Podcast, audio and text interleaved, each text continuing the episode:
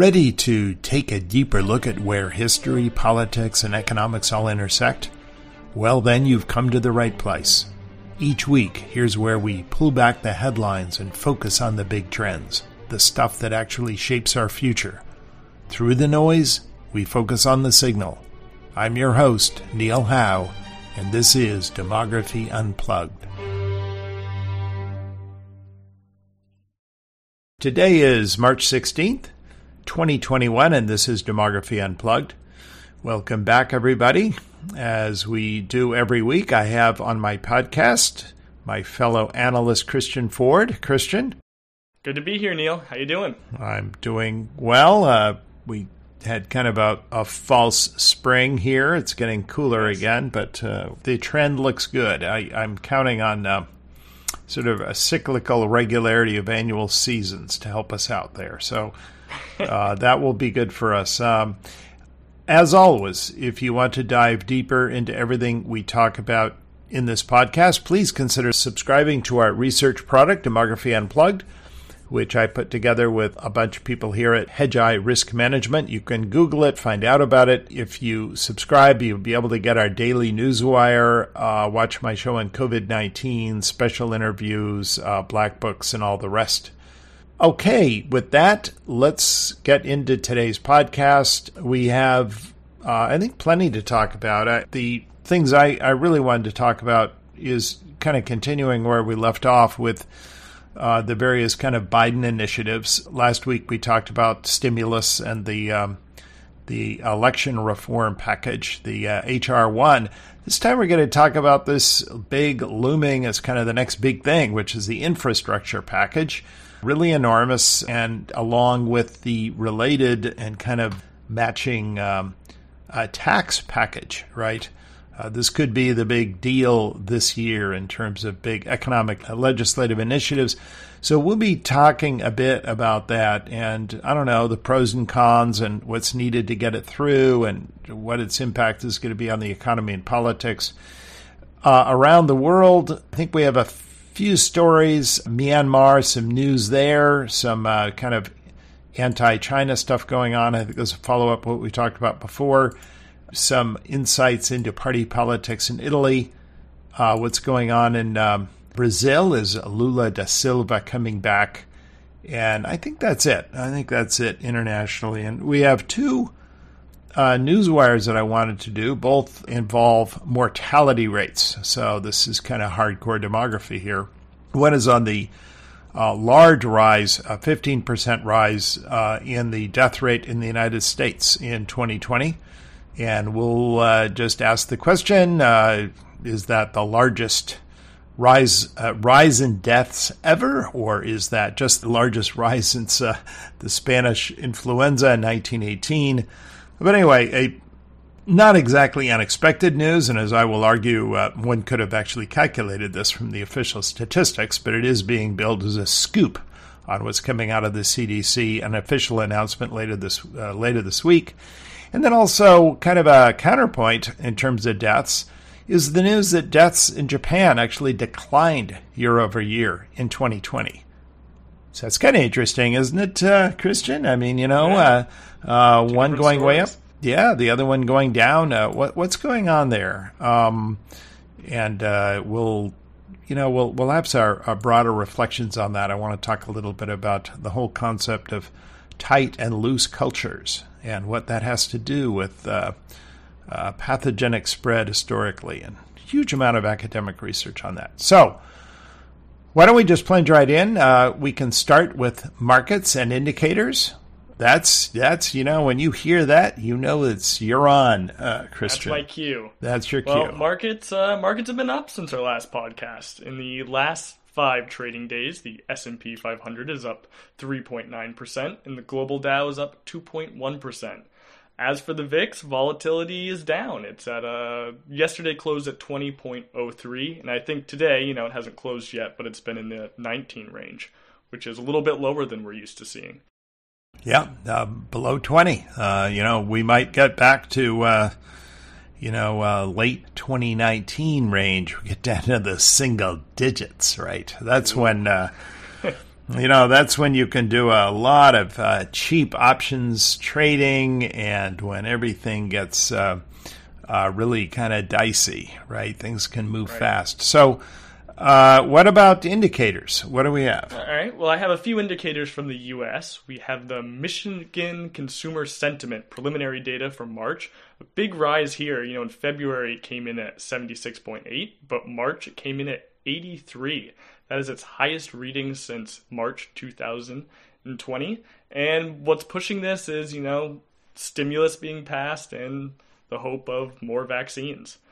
I'll go on to retail sales month over month for February. That was down 3%. They're saying this has to do with weather, you know, what was going on in Texas. And similar to that, we have manufacturing production month over month, which was down 3.1% for February. And again, they're saying this is down because of the severe weather you had in Texas.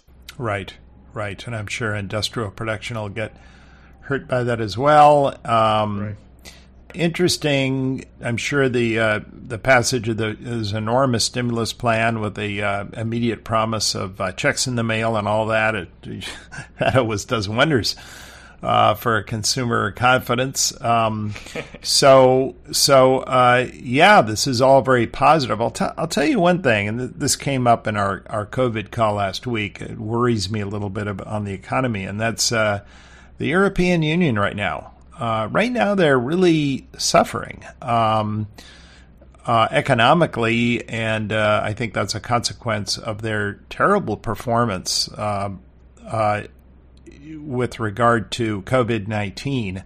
A lot of this, of course, has to do with the very slow vaccine rollout in Europe. We've already covered that. Uh, you also have the big problem with uh, the spread of variants. Um, in Europe. You know, first you had the kind of Spanish variant coming north into the rest of Europe, and now you have all of the major Western European countries now. Um, the UK variant is now dominant, right? So that really has spread. It's also spreading in the United States, but it, it remains at a much a much lower level. Uh, but that has, uh, you know, it's more transmissible. Uh, it has a higher R naught. It is more deadly, and it is somewhat more resistant although not terribly, it is somewhat more resistant to uh, prior immunity with the wild type as, as, well as to the vaccines, which are obviously modeled off the wild type. So, this has led to ongoing lockdowns, and it's combined with sort of flagging stimulus. Not certainly Europe doesn't have stimulus as a share of GDP on the order of what's happening in the U.S. And again, I come back to the lamentable progress on the um, the vaccine rollout. Uh, the EU is now at 11 doses per capita, only 3.3% fully vaccinated.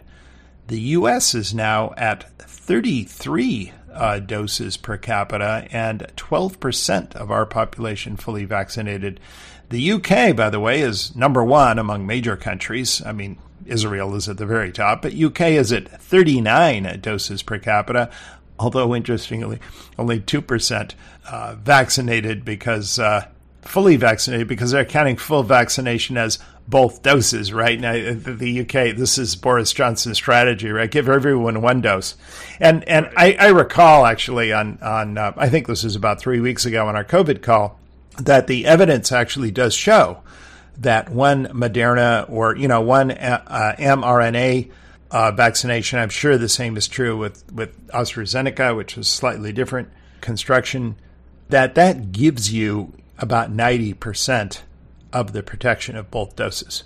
So if you're, it really is logical from a cost effectiveness point of view, right? If you want to uh, actually alleviate the most suffering in the fastest possible way, give everyone one dose, right? Right. Um, I think that uh, Moderna and um, uh, Pfizer, uh, you know, have about 95% effectiveness with two doses, but it's up around, you know, over 85 with only one dose. And we know that because we actually have the data. You can actually go and look. You can actually see where you are in those two weeks just after the first dose. And in fact, they actually, I can't remember which one, one of them actually had one uh, test where they only gave people one dose. And that was about, you know, what it came out to be. Also, it alleviates some of the side effects. Does anyone know who's actually taken the vaccine? It's the second dose that kills you. you know, the first dose kind of primes your immune system, but when you take the second one, your body's ready, right? and you're flattened. Uh, I think the normal uh, the normal operating procedure is that people are sort of uh, you know take a day off from whatever they're doing for a day. That was my experience anyway, and I had fevers, chills, you know, all that for about I don't know 18, 24 hours, and then boom, it was all over. Right, uh, you're back to normal. So and this is why we see Italy, Spain, France, Germany uh, all continuing to have you know, a lingering high new daily uh, case count, having a lot of trouble, you know, lowering the death count. You see what's happening in France now with in Paris, and hugely hammering for the first time in many cases Central Europe, right? Czechoslovakia, Poland, Hungary. So I was terribly saddened today, or maybe I thought it was very unfortunate to hear this latest news about how several countries in the EU uh, and I think this, uh, who was this? This was Germany, France, Italy, Spain, Denmark, and Norway are actually uh, stopping all vaccinations with AstraZeneca. Why? Because there's some reports that cause blood clotting. And no one was able to confirm that these blood clots are any more prevalent in vaccinated people than in the general population. In fact, AstraZeneca has been tested globally on large populations. I mean, just think of how many people have been vaccinated in the UK by it, for instance.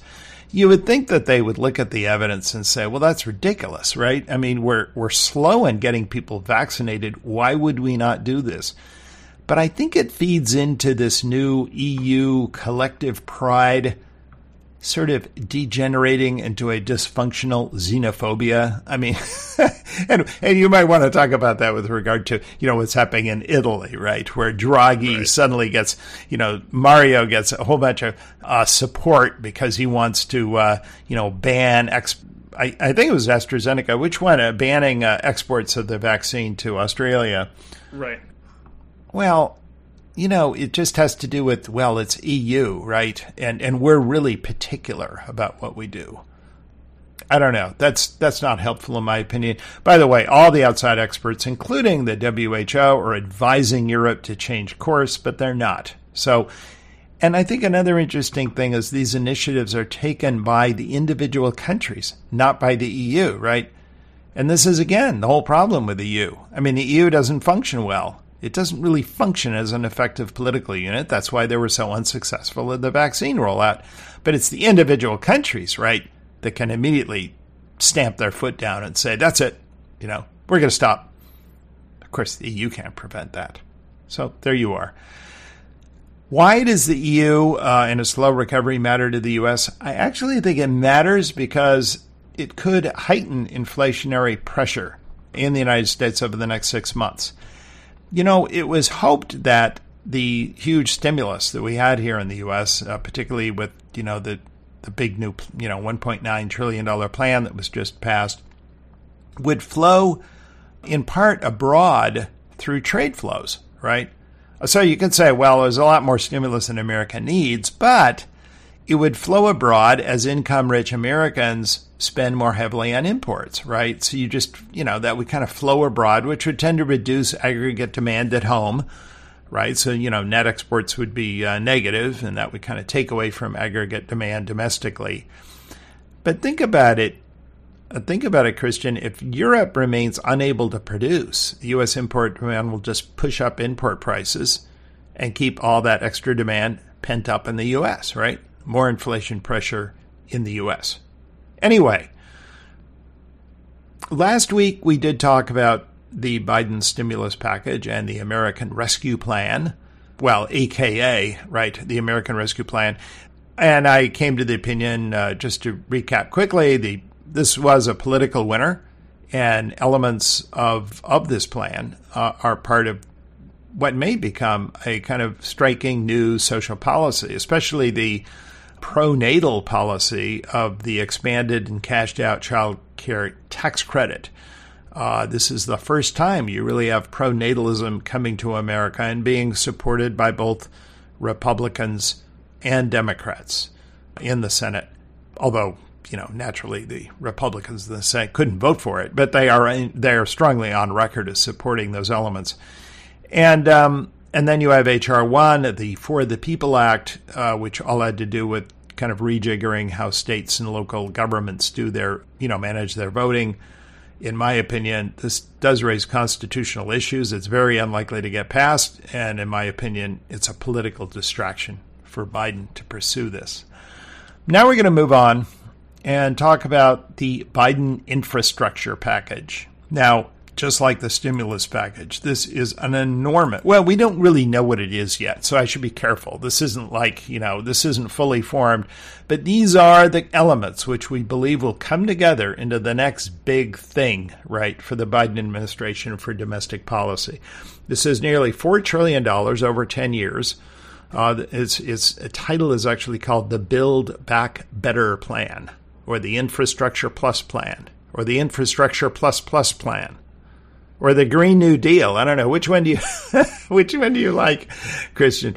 Uh, the purpose is to increase economic productivity, regain tech advantage in key industries, uh, onshore manufacturing activity, and and uh, make uh, supply chains more secure. We've seen a lot of new awareness of that, right? With chip shortages. Uh, you know, we can't even produce our own mask. We can't even produce our own testing reagents and so forth to battle climate change by pushing by pushing this country toward net zero carbon emissions and promote economic equality. So those are all the general goals, and this is what it is. Uh, it's a big deal, and I I'm going to summarize it. Try to summarize it very quickly. It's got an infrastructure component, just straight infrastructure, right? This is about 1.4 trillion. This is roads, bridges transit, airports, uh, water, you know, things like water mains, uh, broadband, public school modernization. We're going to spend more on the Army Corps of Engineers, things like homes to the homeless, smart cities, and all the rest. It's got about $600 billion for clean energy. And that's everything you'd expect, right? Electric car charging stations, grid upgrades, retrofitting buildings, carbon capture, clean car rebates. cash for clunkers. You remember that one? Well, that might come yeah. back. We're going to turn the, uh, the, the I guess the federal uh, fleet of vehicles will be turned into uh, electric vehicles, fossil fuel reclamation. They have something called an ARPA C, which is kind of a a um, it's going to be added to. There's already an ARPA E, which is the uh, sort of energy ARPA, you know, kind of innovative R and D, you know, research on energy. ARPA C, which is kind of alternative energy, right? But it will include, apparently, the consensus is it will include research on a new generation of small modular nuclear reactors. And I think this is absolutely a good idea.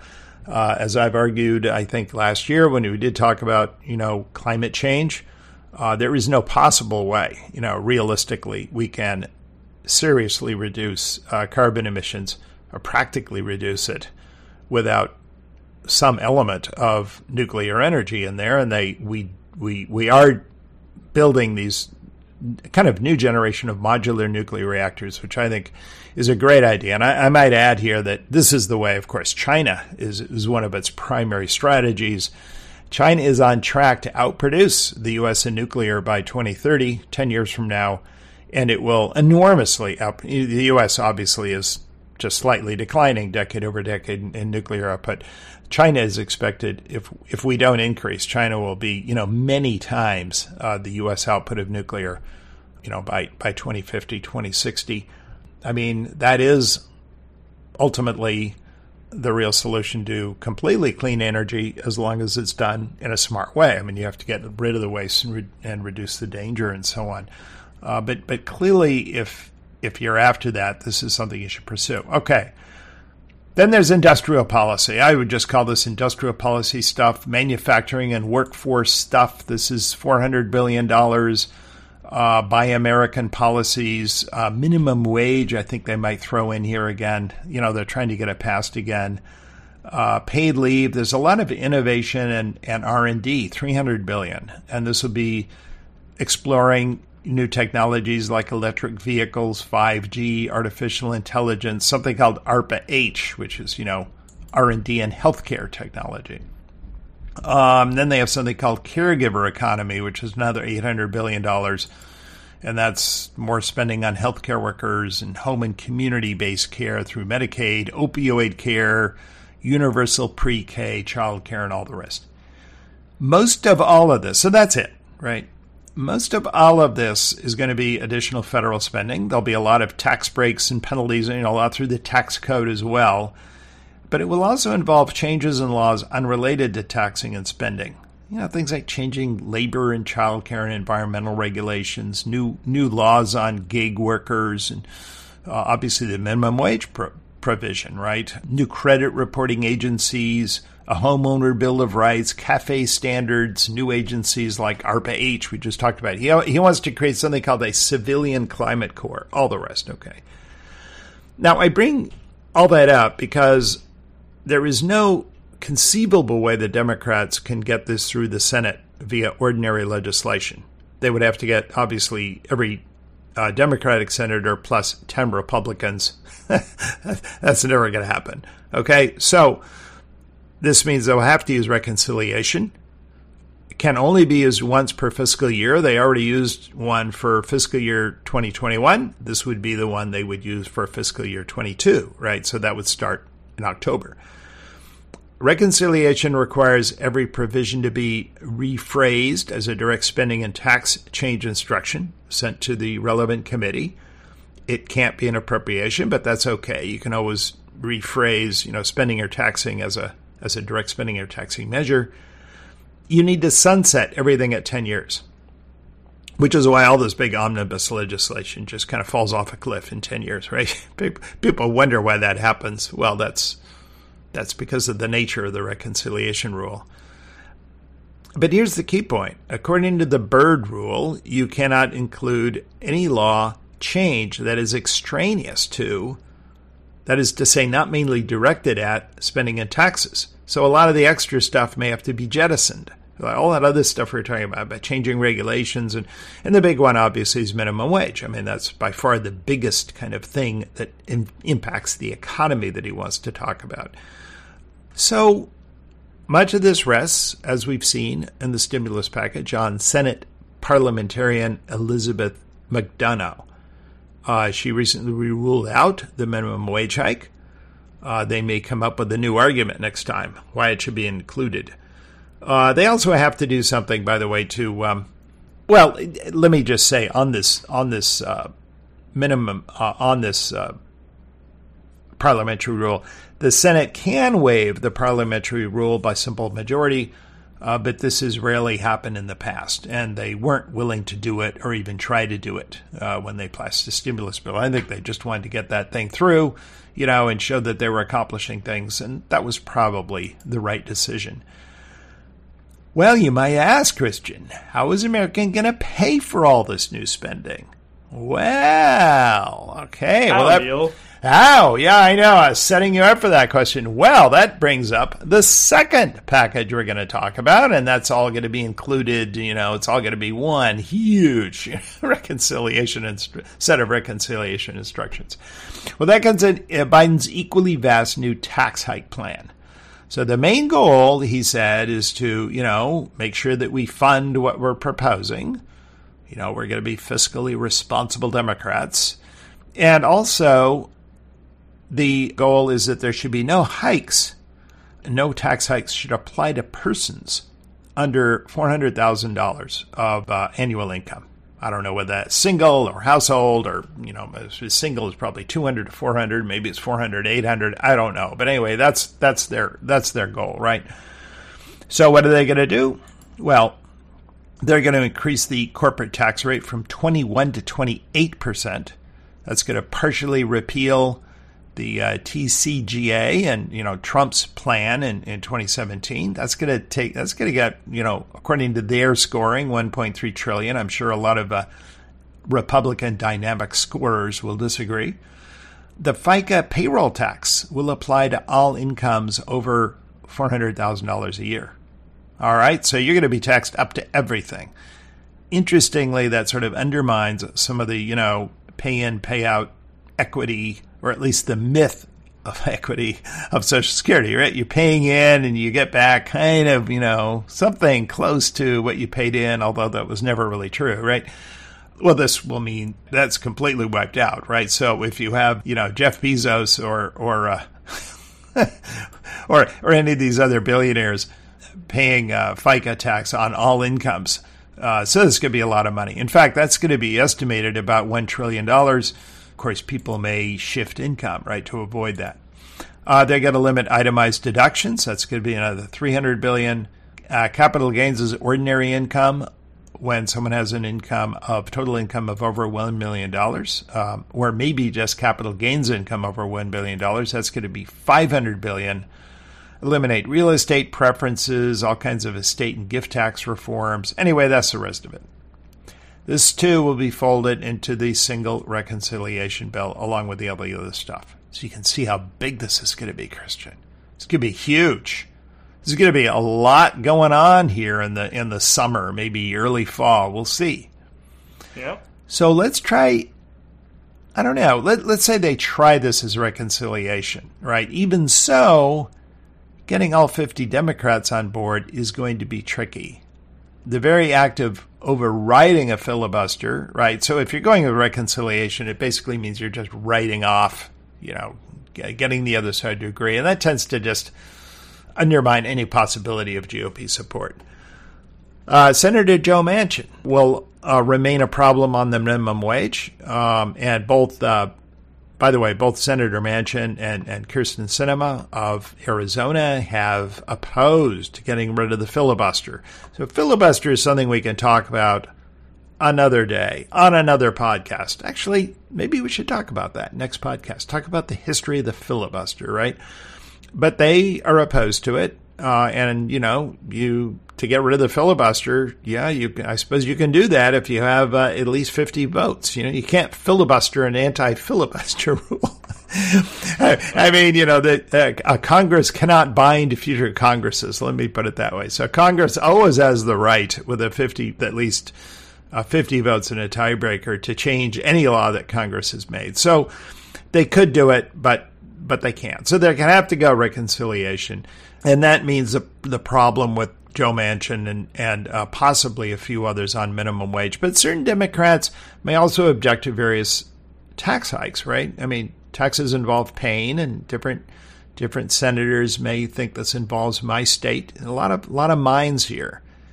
And in the end, of course, Congress is free to ignore budget neutrality uh, this is required to waive the pay-go rule.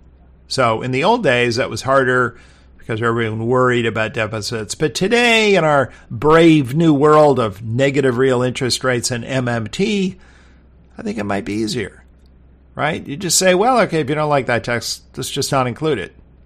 And what if it doesn't, you know, work out deficit neutral in the long term? Who cares about that anymore? Well, we'll see where the 10 year treasury rate is by late this summer. that could say a lot about whether people are worrying more about extra deficits, right? So, I don't know. I mean, if you were to ask me what I think about this whole package, I think in general the idea is sound. I mean, America desperately needs an infrastructure overhaul. I mean, you know, everything that I see around me in terms of public infrastructure, I mean, hasn't been touched since the GI generation really walked this earth, right, and built it all.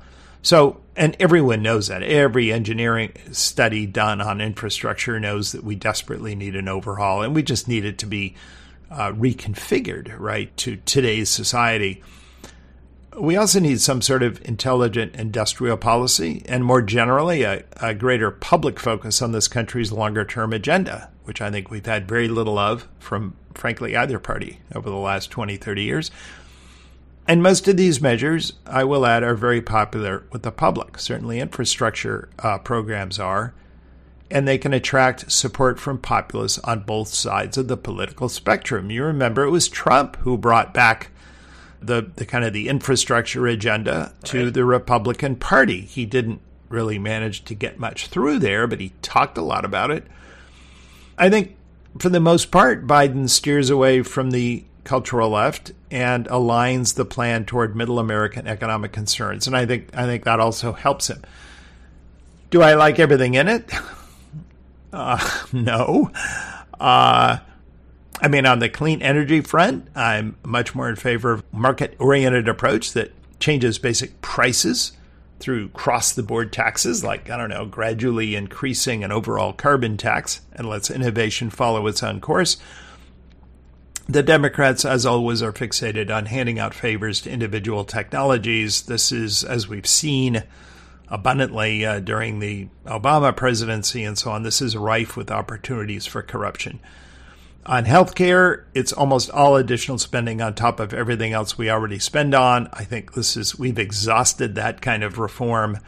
When our current system is already vastly too expensive and ineffective uh, as it stands, this makes no sense. I mean, if you want economic competitiveness, we need to pursue getting more from less in our healthcare system. Okay, we need to overhaul our existing system, but you know, it's always just more, right? You ever notice that? It's never saying to all all of the medical specialties, you know, we're going to actually change the way you do business. No, no, no. We're going to just add more on top of you, right?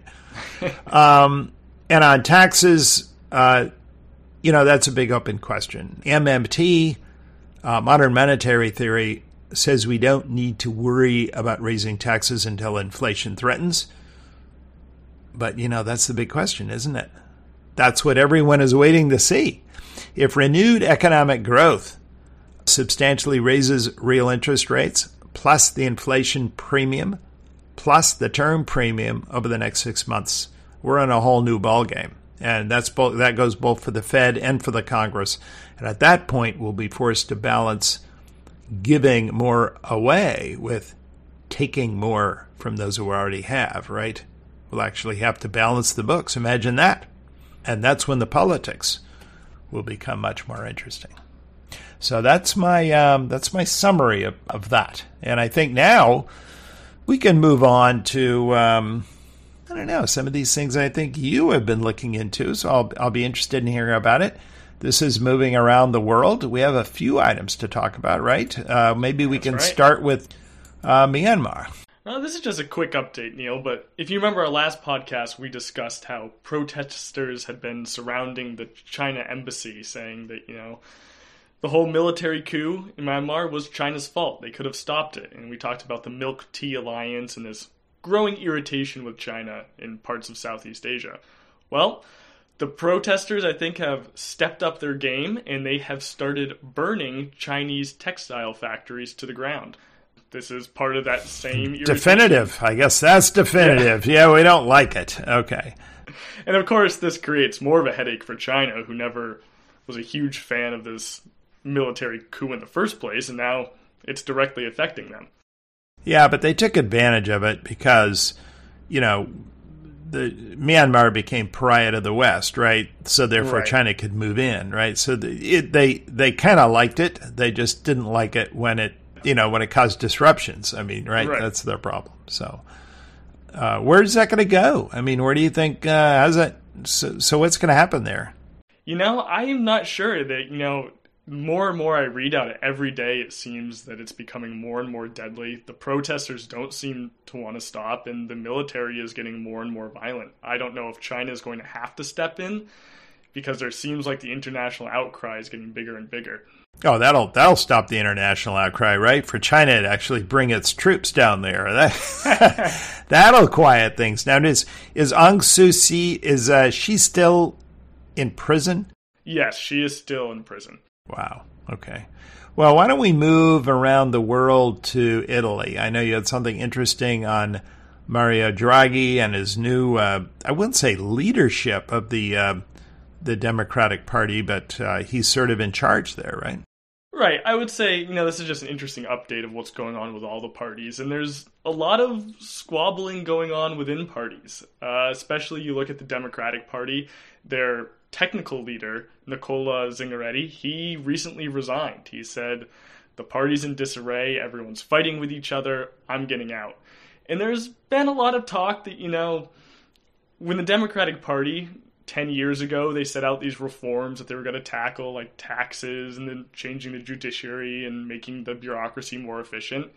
And nothing really happened. And these are the same policies that Draghi is now saying he's going to fix. So a lot of people say this is Draghi's uh, a representation of what they failed to do. That was Matteo Renzi, you remember? Correct. And that was the, uh, and he was uh, soundly defeated. I mean, absolutely soundly defeated. You remember he put his entire political reputation on that uh, constitutional reform, which is this, you Right. know, kind of technocratic thing that would sort of make the country less democratic so that it could run through, you know, these reforms and, and push through all these good government things, right? Which may well be actually what, what Italy needs. But of course, the people wouldn't- didn't agree to that. And younger people, especially, roundly voted against it, as well as the Five Star Movement, which partly grew, you know, in the wake of that, right? Um, so, so where are they going to go from here, and and how are so what's happening with the Five Star? That's their kind of coalition member, and what about uh, the right wing parties? I know that uh, Lega is actually what has he actually formally joined the government? They haven't given him any cabinet positions, have they? No, but they're you know they're generally supporting him, as it was seen. You know, Mario Draghi is quite popular in Italy, and they took the stance as a you know they have some criticism of him, but they generally support his leadership. And in the Lega Party, most people have been fine with this stance. You know, some of the hardcore anti-Euro supporters feel a little betrayed by Salvini, but really where the problems are coming in is the five-star movement. They're in this alliance with Draghi. Now, 15 senators and 16 deputies have left the party to form their own. They say Draghi is everything the movement should be against. You know, he represents the establishment. It goes against their populist upbringings. But, you know, the five stars bringing in Conte, who's quite popular, which some people are saying is going to turn the party a little more technocratic. But they're still in a little bit of trouble, it seems. I, I think so. the The problem with the Five Star is that they're more, at least their origins are more popular in the South. And the Right. problem is they're anti technocratic, but they also want redistribution. And if you have a technocrat who wants to be fiscally sound and actually, you know, kind of divide up the money more rationally, that tends to hurt the South, right?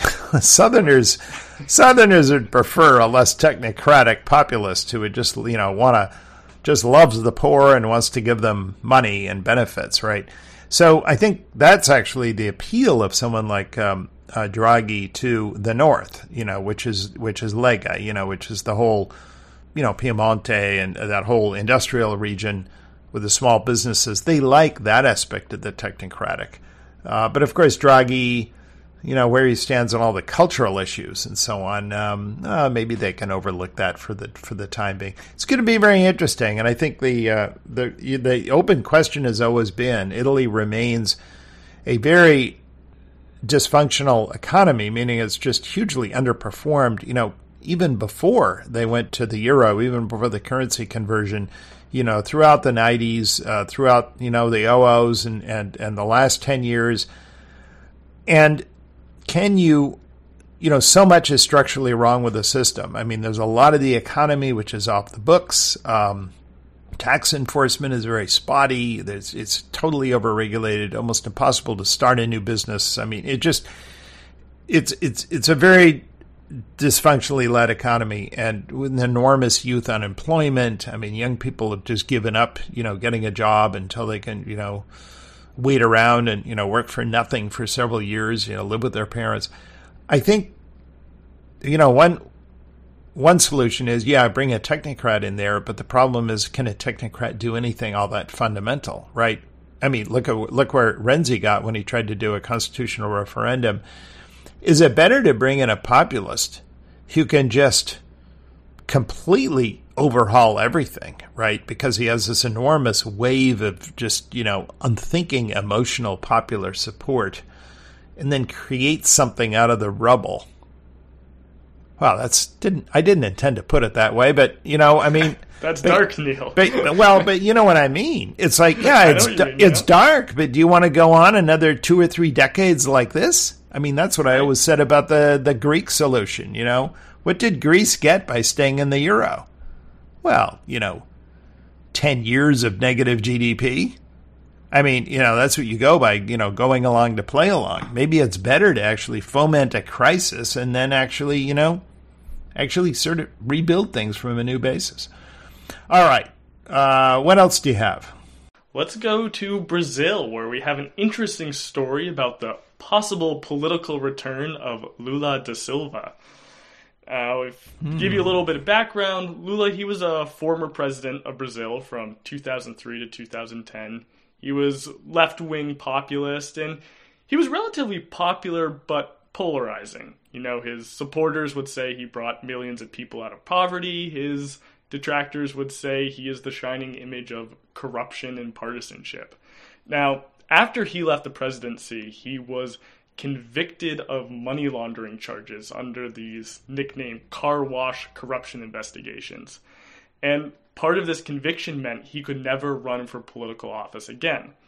Well, this week there was a surprising turn of events. A Supreme Court justice in Brazil has annulled his prior convictions. And it's based on these strange technicalities that uh, the court the tried was acting outside of their jurisdiction.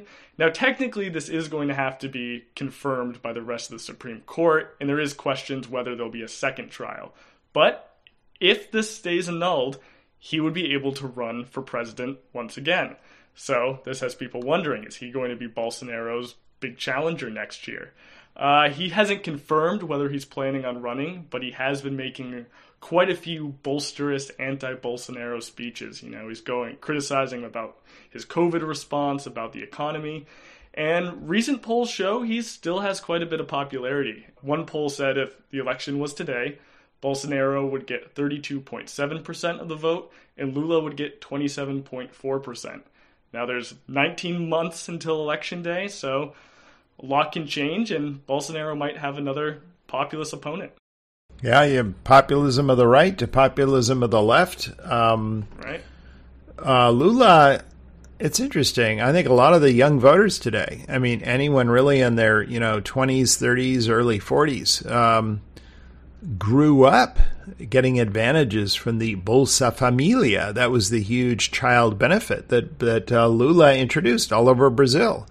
It was right. incredibly popular, right? Uh, you know, and it was due to that that you suddenly had much better nutrition and education for these families. It was given out regardless of how they spent it, and it, and um, it's hugely important in Brazilian politics, sort of the legacy of, of that pro-family policy. Uh, it's going to be fascinating to watch. Um, don't count on you know, um, Bolsonaro not to shoot himself in the foot, you know, uh, and create opportunities. But he's a he's a huge name. He's a legend. I would say the only maybe drawback is what is he? You know, 73, 74, something like that. 75. 75. Yeah. So but you know, hey, we're we're used to uh, gerontocracy today, you know. I don't think I mean, I don't know. I don't know if that's a problem or not. So all right, well, let's move on to our two kind of demography stories. Uh, we have one. This is this was reported actually. The it was in Politico uh, that uh, CDC is about to announce that uh, COVID nineteen triggered a fifteen percent uh, estimated spike in the mortality rate for 2020. And the question is this jump would mark the largest single year increase in the rate since 1918. And it turns out Politico is one of a, a number of major news sources kind of scooping this report, which is delivered by the CDC's Morbidity and Mortality Weekly Report. So, you know, that's that's a big shift. Uh, we measure age-adjusted deaths uh, per 100,000 people, and that's going to rise apparently from 715 in 2019 uh, to apparently it's going to rise to 822 in 2020. That's a big rise, right? Some news outlets have been uh, leading with headlines screaming that 2020 was the deadliest year in U.S. history, pointing out that, you know, this is more deaths than last year. Uh, I will point out the obvious fact, I guess it should be obvious, that this really without significance because the total number of deaths rises almost every year in America. the total, you know, the growing size of the population now adds about, you know, 0.5% each year to the raw death count. And the aging of the population adds another 1.5% each year. Now, it is true that there is some decline in the age adjusted death rate uh, due to, you know, lifestyle improvements, healthcare technology, or whatever, but that's seldom, if ever, enough to overcome this margin.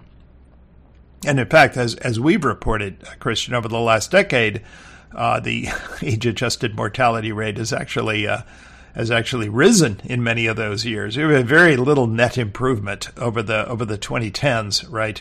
Uh, particularly due to the non-elderly population, which in some ways is getting more sick. One more, uh, you know, indictment of our of the efficacy of our current healthcare system. But you know, we we won't go into that here.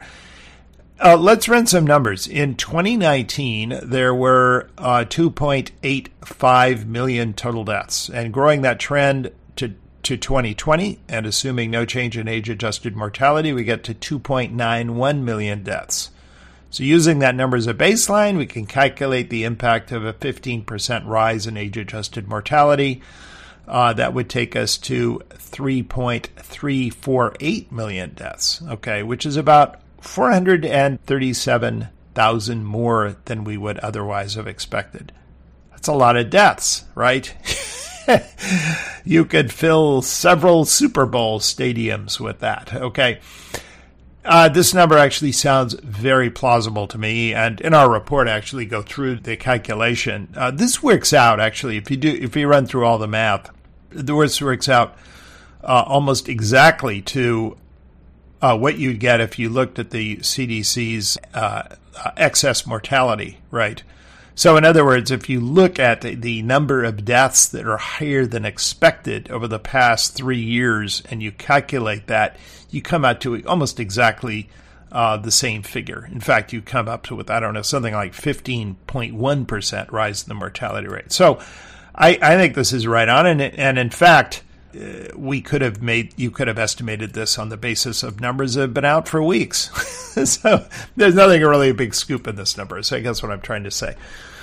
So if you look now at that 15% increase, right? About 13% of it, 378,000, is accounted for uh, by excess deaths related to COVID 19 and this is uh, according to the official, you know, they have coroner's reports, right? And confirmed tested positive or believed by physicians to be related, right? So COVID 19. That leaves another 2%, uh, 59,000 deaths unexplained. So you might ask a question how do we explain the unexplained deaths? Now, one easy hypothesis, which I often explore in our COVID report, right, is that these are COVID uh, related deaths that simply weren't diagnosed or verifiable for the coroner's reports uh, this would imply that actual COVID 19 deaths have been running about 15% higher than the official COVID 19 totals we see in the newspapers. And that actually is very plausible. In fact, it's at the low end of the range of undercounts we're seeing in most other high income countries. So I think that that's very plausible. There are other explanations.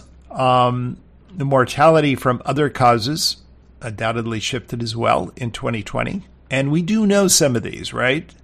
Uh, mortality from drug overdoses almost certainly rose significantly in 2020. That's a, a terrible story. I think we have yet to actually do a story on that. Isn't that right, Christian? We're gonna we're gonna do a story on that, but it looks like that might have risen about 12 or 13 thousand. So that's not a good story. We're gonna cover that.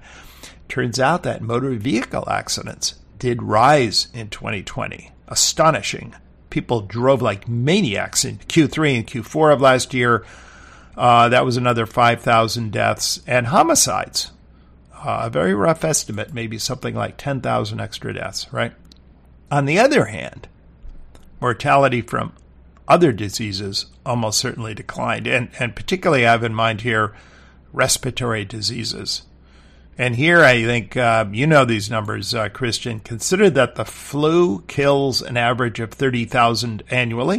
Do you remember when President Donald Trump actually made that point in a presidential address? You know, who knew that the flu killed 30,000 I remember he just couldn't believe it. I, did you know that? I didn't know. I remember, I remember him talking about it.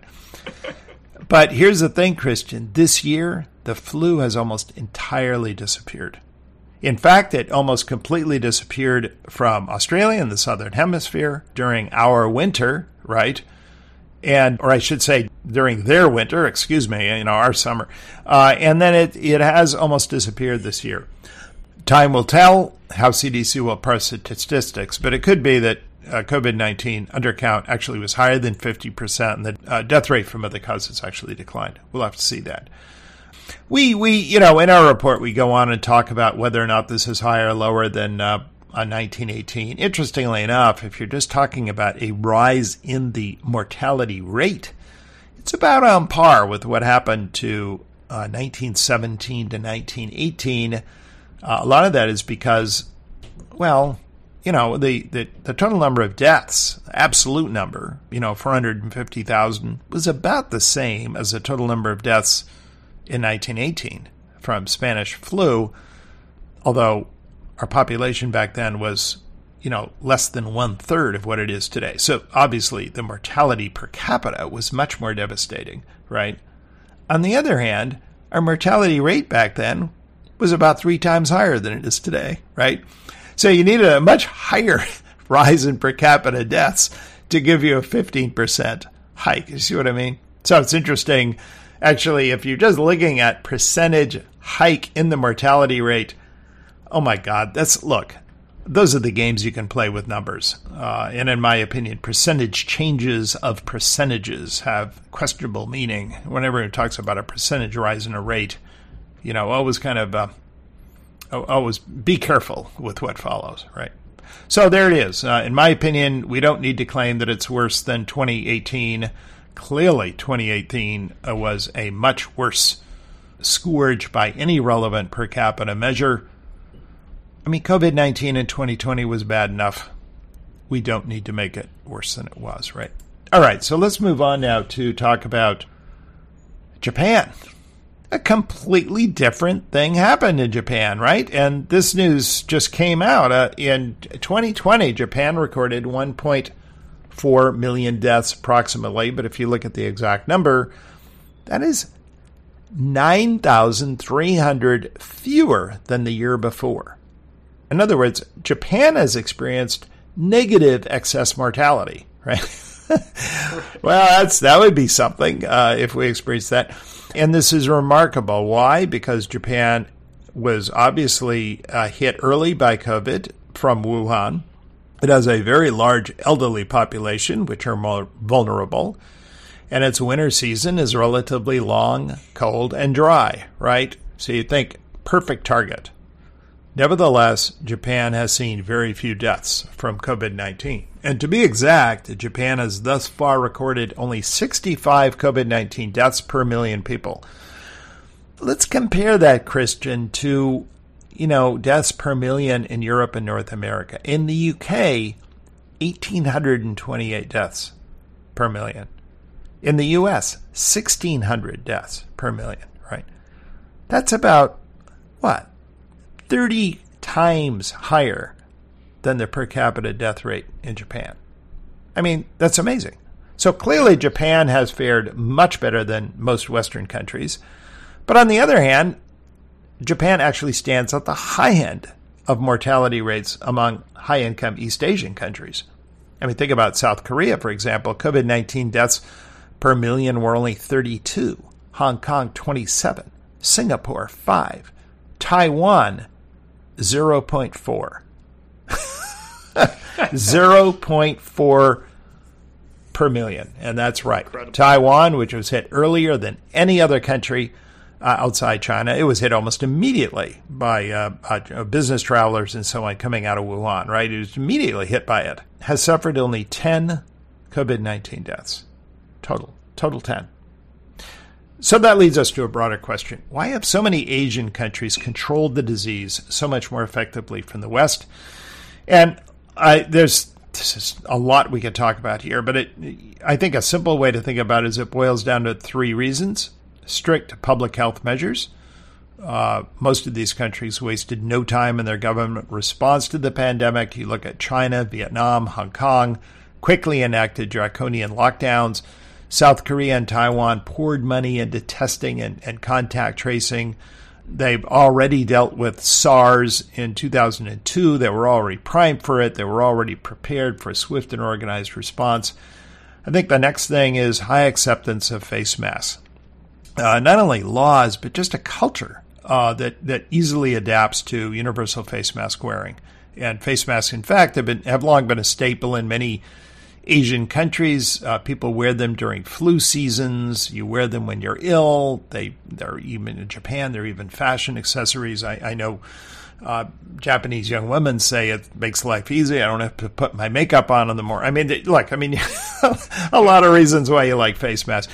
Um, and I, I actually, I think my last COVID report, I actually outlined how many studies did I go through, uh, Christian, uh, talking about the huge correlation between, you know, face masks and lower death rates, both internationally, uh, by state within the U.S., by death rate per day, and even by county within the U.S., and, you know, several different studies.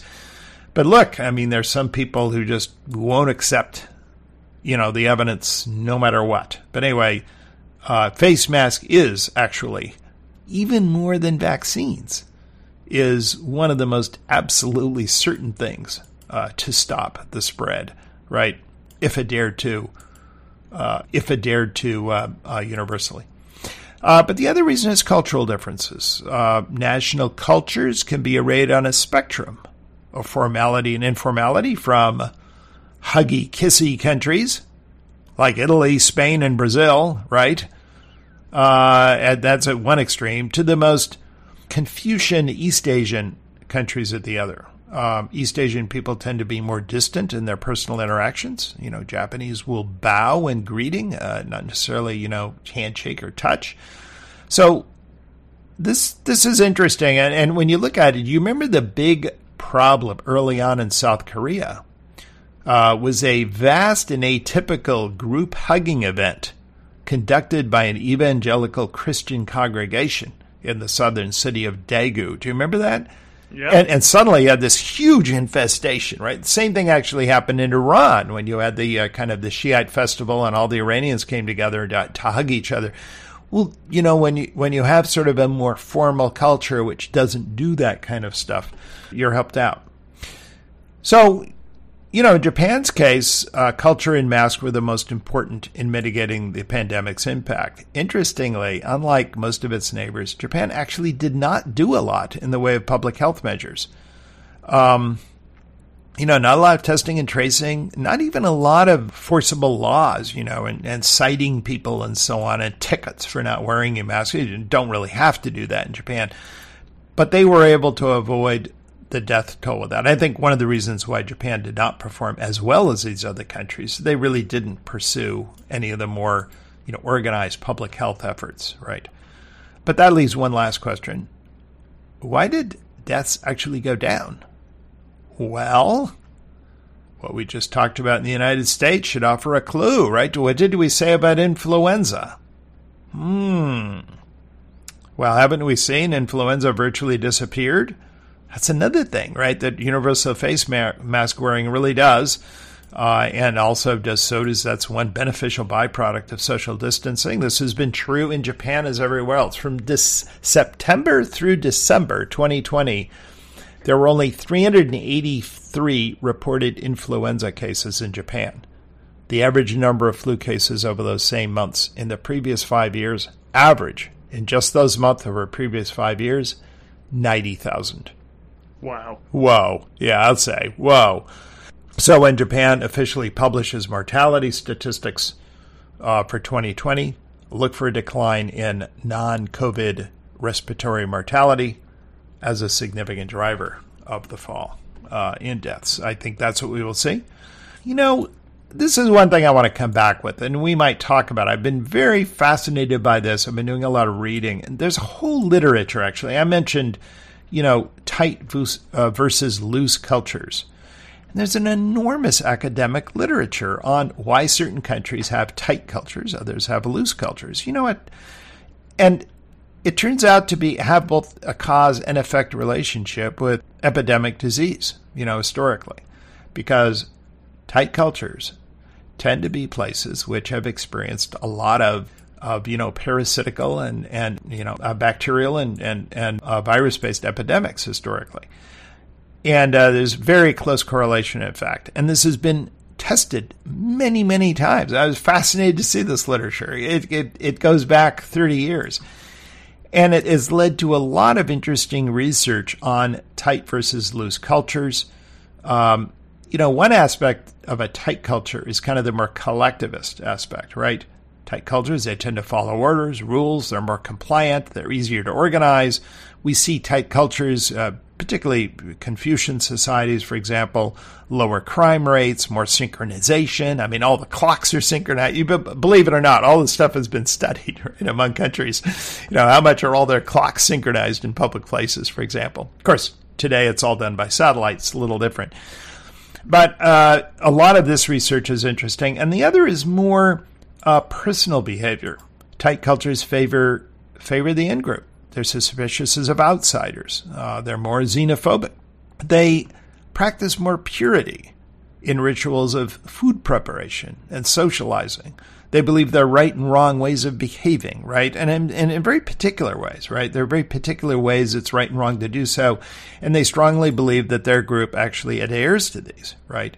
Now, loose cultures are very different, right? They, They're very inviting of of uh, of other people. They're not particularly xenophobic, and they tend to have advantages that tight cultures don't. Uh, they tend to be more creative, for example. They're more flexible and adaptive. And believe it or not, we've done actually studies on you know uh, uh levels of creativity. You know, to sort of think your way quickly out of a problem. Actually, these are higher in loose cultures if anyone is really interested in this, there's actually one of the leading researchers in this field for the past 30 years is uh, an academic named Michelle Gelfand, G E L F A N D.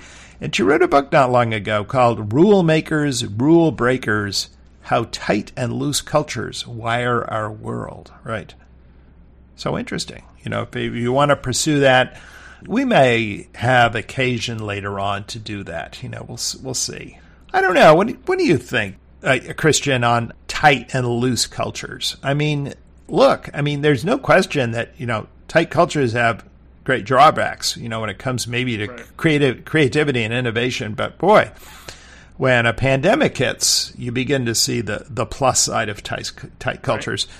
I would say, yeah, give me some. I, I would just say, hopefully, we can talk about this more later. But I'm very fascinated about how it plays out in the U.S. on a regional level between the South and the West and the North? Well, we already know, actually. Uh, believe it or not, that's already been studied. And uh, it turns out that uh, in most measures of tightness, per se, the South is by far the most you know tightest states, right? Right. So uh, and you look, I mean, it's all kind of the Bible Belt area, but you ask all these questions about right and wrong ways. You know, there's a good and a bad way of doing things, and all this, and and and sort of you know the there's a there's a there are insiders, there are people who we trust, there are outsiders, and so on in terms of groups. That's absolutely true. On the other hand, there's a there's another aspect of tightness and looseness, which is individualism versus collective. And interestingly, that kind of cuts the other way, right? Because the South is more of an honor culture, right? It's very individualistic. It all has to do with defending your own honor. So you find, interestingly, this is what you don't find, for instance, in East Asia, although the, the southern United States is, is tight culturally. Uh, it has, you know, higher crime rates, higher divorce rates, a lot more kind of you you say sort of um, social dysfunction, you know, by a lot of uh, by by a lot of sort of social measures, right? Um, drug use and so on. Now, it's it's interesting. This is why I actually think that it's a very mixed record, you know, by state. Uh, for instance, if you go up to New England, you will find, you know, a looser culture, you know, by the classic, you know, Gelfand you know tight versus loose culture you know metric or or uh, you know instrument that that she and others have developed, and that that tends to mitigate against you know success in dealing with epidemics. On the other hand, they are more collectivist, right? They're more likely to um, to comply with you know community rules, right? And so this has to do a lot with sort of the regional origins of different local cultures. Um, in the United States. If anyone's really interested in that, there's a, I mean, and I mean really interested because it's a very, very thick book, but it's absolutely wonderful if you if you want to get into this.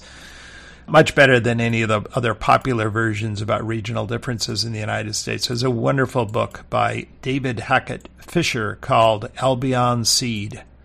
And it's on why all the different regions of the United States, from the very beginning, particularly focuses on the difference between the New England region, uh, the kind of the middle region in the United States, which tended to be much more diverse, you know, a lot of Quakers and a lot of non English, and then the Chesapeake region and why they came from very different places and from the very beginning. They embraced very different cultural systems.